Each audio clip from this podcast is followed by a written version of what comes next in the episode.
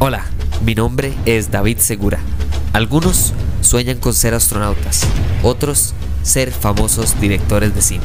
Yo en cambio sueño con hablar paja sobre cine y tecnología. Así que acompáñenme a hablar paja mientras esperamos a que Franklin Chan o Hernán Jiménez acepten mi invitación a este podcast. Antes de decir lo de la 3, me parece que, que muy buena elección la de, la de poner este Batman, del Batman que marcó básicamente lo que tenemos ahora de Batman. Gracias a, a, esa de Batman es que podemos disfrutar ahora, inclusive en marzo. Esperemos que una excelente película de Batman. Este, vamos a ver qué pasa en el cine, que nos depara, pero una excelente elección.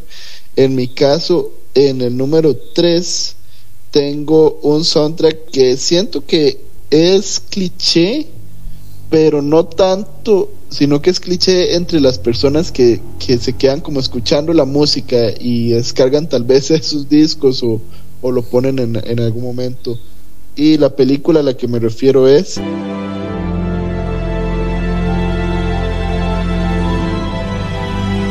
Interestelar.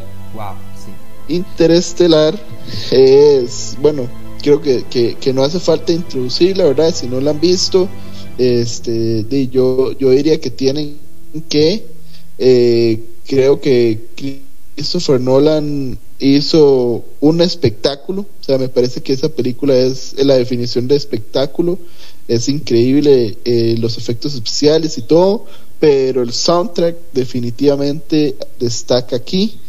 Eh, como siempre, ¿verdad? Tenemos un Hans Zimmer inspirado eh, en una película que, de nuevo, nos pone ese soundtrack como pesado y, grandioso, pero muy bien utilizado porque entra en los momentos donde debe. Hay películas que a usted cuando tiene un muy buen soundtrack se lo meten hasta en la escena más X ah. para que usted recuerde que ese soundtrack está muy bueno.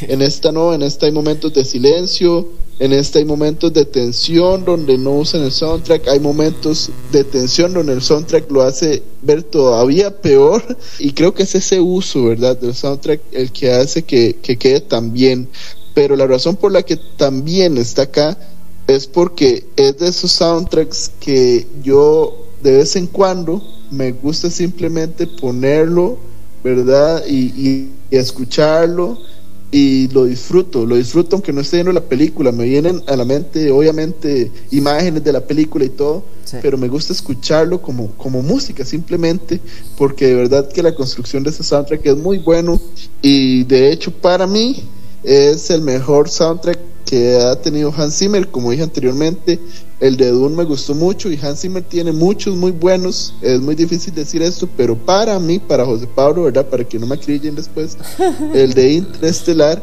es el que, el que resuena más y el que para mí este, tiene un mejor uso en una película.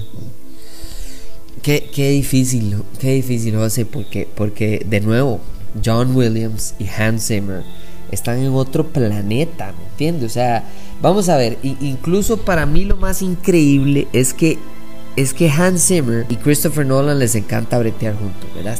Pero para mí lo más increíble es que en todas las películas, para los que no saben, eh, o nada más di, no es, no es algo que les interesa mucho, eh, la producción de una, de una película eh, va del papel a la música. Entonces va del papel al guion, a la aprobación, a la plata, no sé qué, el lugar, puesta en escena, actúan, no sé qué, pa, lo editan, lo hacen en compu, no sé qué, y lo llevan después al papel para que el compositor haga música. Esta película la hicieron al revés. Y eso para mí es incomprensible lo bueno que es Hans Zimmer. El hecho de que Christopher Nolan le dijo que tenía una película que iba a ser acerca de una aventura espacial. Eso fue todo lo que le dijo.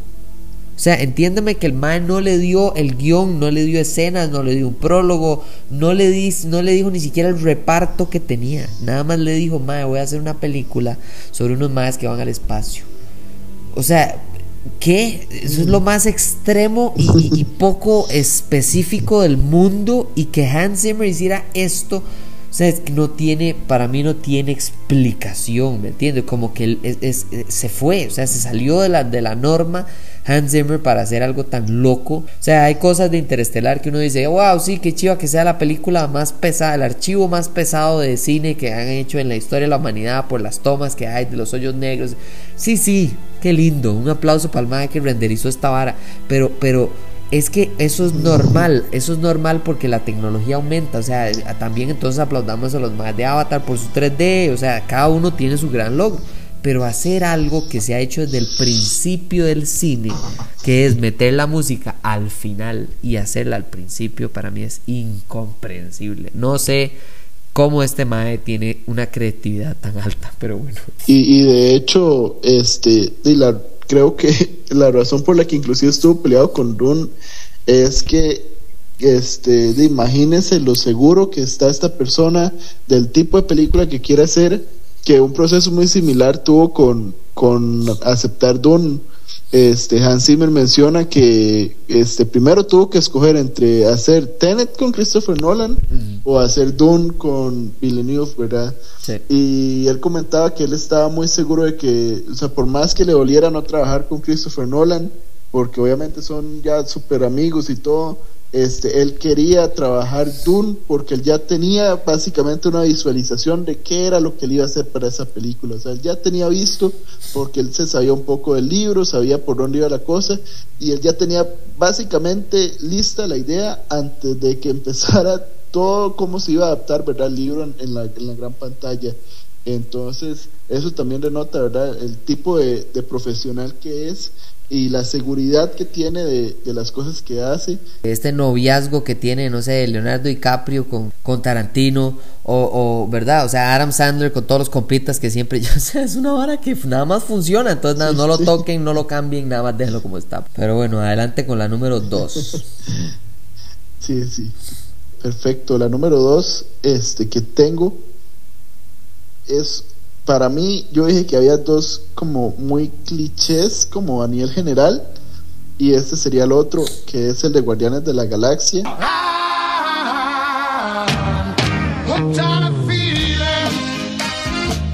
Pero antes de que todo el mundo diga como, ay, sí, obvio que lo tenía que poner, de cómo no, cómo no, explíqueme cómo no. Porque la gente dice que es que este es el más fácil porque son un montón una recopilación de canciones que ochenteras verdad este que, que calzan con el tono de la película. Pero yo les digo algo no es tan fácil como parece. Hay miles y miles de películas que usan canciones ochenteras que básicamente son una basura este, podemos ver, ahora que estábamos hablando de, del Escuadrón Suicida, eh, obviamente la, la, primera, cuando salió y tenía un soundtrack también que usted decía, tiene todo para ser una película excelente. Hasta Queen tenía. Nada más, sí, y usted escucha el soundtrack y usted es como, hey, no le, no le aporta nada a la película, las canciones están casi que puestas a la fuerza y después cuando David Ayer habla, él dice que básicamente sí, porque básicamente la película la reeditaron, como dijo habitantes, las personas que hicieron los, los prólogos, ah. entonces no es tan fácil y que James Gunn haya llegado y haya tomado no solo estas canciones, sino que tomó la decisión de decir, bueno, el soundtrack va a ser algo importante. No solo es el hecho de que las canciones están ahí, funcionan excelente, sino que al final la música también tiene que ver con el personaje principal. Entonces no es un elemento nada más de que hay que tener esas canciones, sino que hay una conexión con la trama de la película. Entonces, tener la visión para escoger algo que a las personas les gusta y darle un significado dentro de la trama que se está desarrollando, creo que merece más mérito de que las personas le, dan. Por eso para mí este soundtrack no es solo qué fácil poner música a los 80, no. Es usar las canciones en los momentos adecuados, darle un significado a esas canciones y, por supuesto, que las personas anden buscando después en Spotify la compilación de Guardianes de la Galaxia porque ahí es más fácil que buscar cualquier otra lista de, canciones, ¿verdad? Ochenteras, noventeras. Es mucho más fácil buscar ahí el Volume 1, lo pone y vámonos. O sea, así de bueno es ese soundtrack y así de bueno son las canciones que escogieron. Entonces, yo sí les pido más mérito para, para James Gunn dirigiendo esta película porque creo que la elección no era tan sencilla como, como parece, ¿verdad? Sí, me encanta que esta película la gente ahora busque la manera de bajarle el logro que, que, fue de, de, James Gunn. Y, y, vamos a ver, y para mí lo más importante, por qué este soundtrack se diferencia al resto del mundo, de la historia de la humanidad, es el hecho de que cuando usted piensa en Harley Quinn, cuando usted piensa en el Guasón, cuando usted piensa en Batman, cuando usted piensa en cualquier personaje de The Suicide Squad o en general de DC, eh, no todos los personajes tienen una canción cuando usted piensa en ellos. Tal vez, yo creo que, y en eso le doy todo el mérito, también por cierto a Hans Zimmer, santo Dios, a la Mujer Maravilla. Cuando usted piensa en la Mujer Maravilla, la gente piensa en ese, en ese cello, ¿verdad? Que suena tan y entonces todo el mundo piensa en la mujer y excelente, que dicha, es un grandísimo logro para él. Pero eso no funcionó en el resto de los, de los superhéroes. Mientras que para Guardianes de la Galaxia, la gente, uno, ni siquiera sabía quién carajos era esta gente. Y número dos, en las películas, cuando ponen este tipo de música, no las mismas, pero este tipo de música, la gente automáticamente empieza a visualmente a buscar a alguien de Guardianes de la Galaxia. El hecho de que su cerebro piensa en el personaje y no en la canción es para mí la mejor, el mejor ejemplo de que lo logró, de logró algo que no es fácil y, para mí por eso es que Guardianes de la, de la Galaxia se merece el mega mérito de la vida de tener el espacio en, eh, en, los mejores soundtracks sin importar, eh, ojalá que estuviera alto en las listas de la gente, pero bueno. Vamos con mi número 3. Con mi número 3 tengo que aclarar que esto marcó eh, mi manera de, de, existir, de nacer, de crecer. Probablemente me lo pusieron mil veces para quedarme callado como chamaco y me quedó grabado en el cerebro. Y a José también y a toda la gente que está escuchando esto también, porque por supuesto que estamos hablando del Rey León. O sea, vamos a ver, cualquier persona en este mundo, sin importar el idioma que habla, canta la canción de la cigüeña. Y nadie me puede decir que es mentira. Nadie me puede decir que es mentira porque todo el mundo canta la maldita canción de la cigüeña.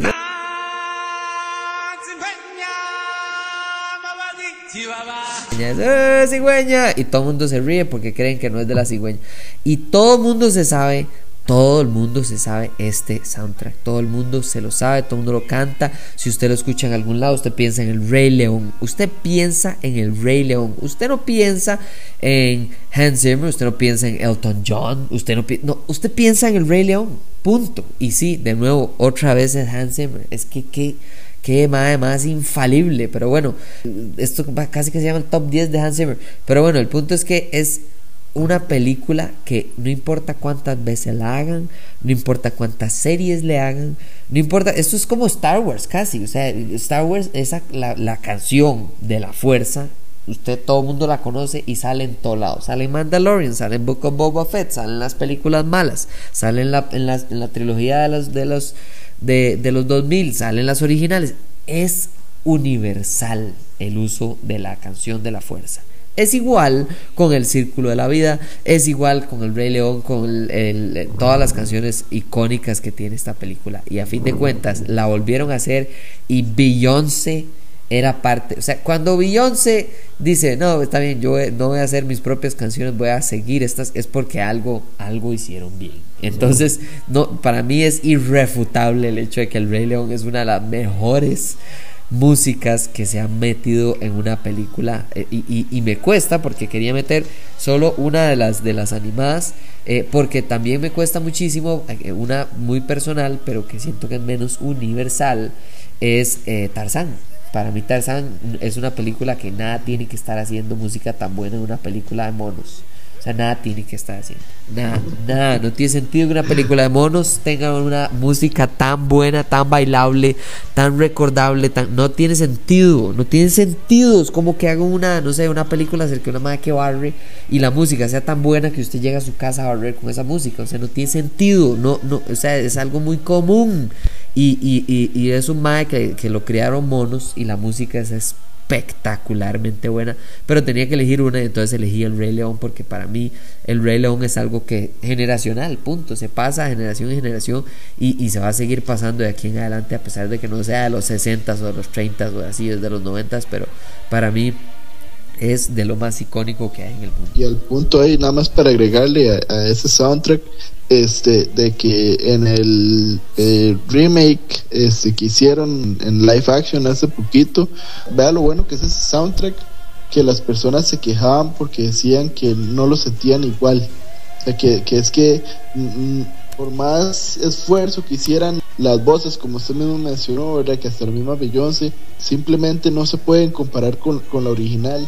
Y cuando alguien le dice algo a usted de ese tipo y usted aún, usted tiene toda la plata siendo Disney para contratar a quien le dé la gana para hacer la canción y aún así las personas dicen no está mal, pero el original está mejor, es porque usted sabe que es simplemente mejor, déjelo ahí porque eso es algo que no se puede cambiar y, no se puede mejorar, simplemente ya está bien.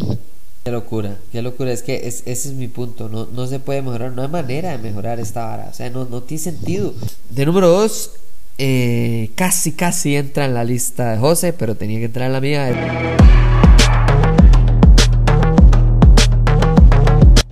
Black Panther para mí lo, meto por dos razones. Número uno, por, el, por supuesto que el mérito eh, individual, es decir, el, mérito, el mérito para mí de la película, de lo que logra la película, lo que significa esta película.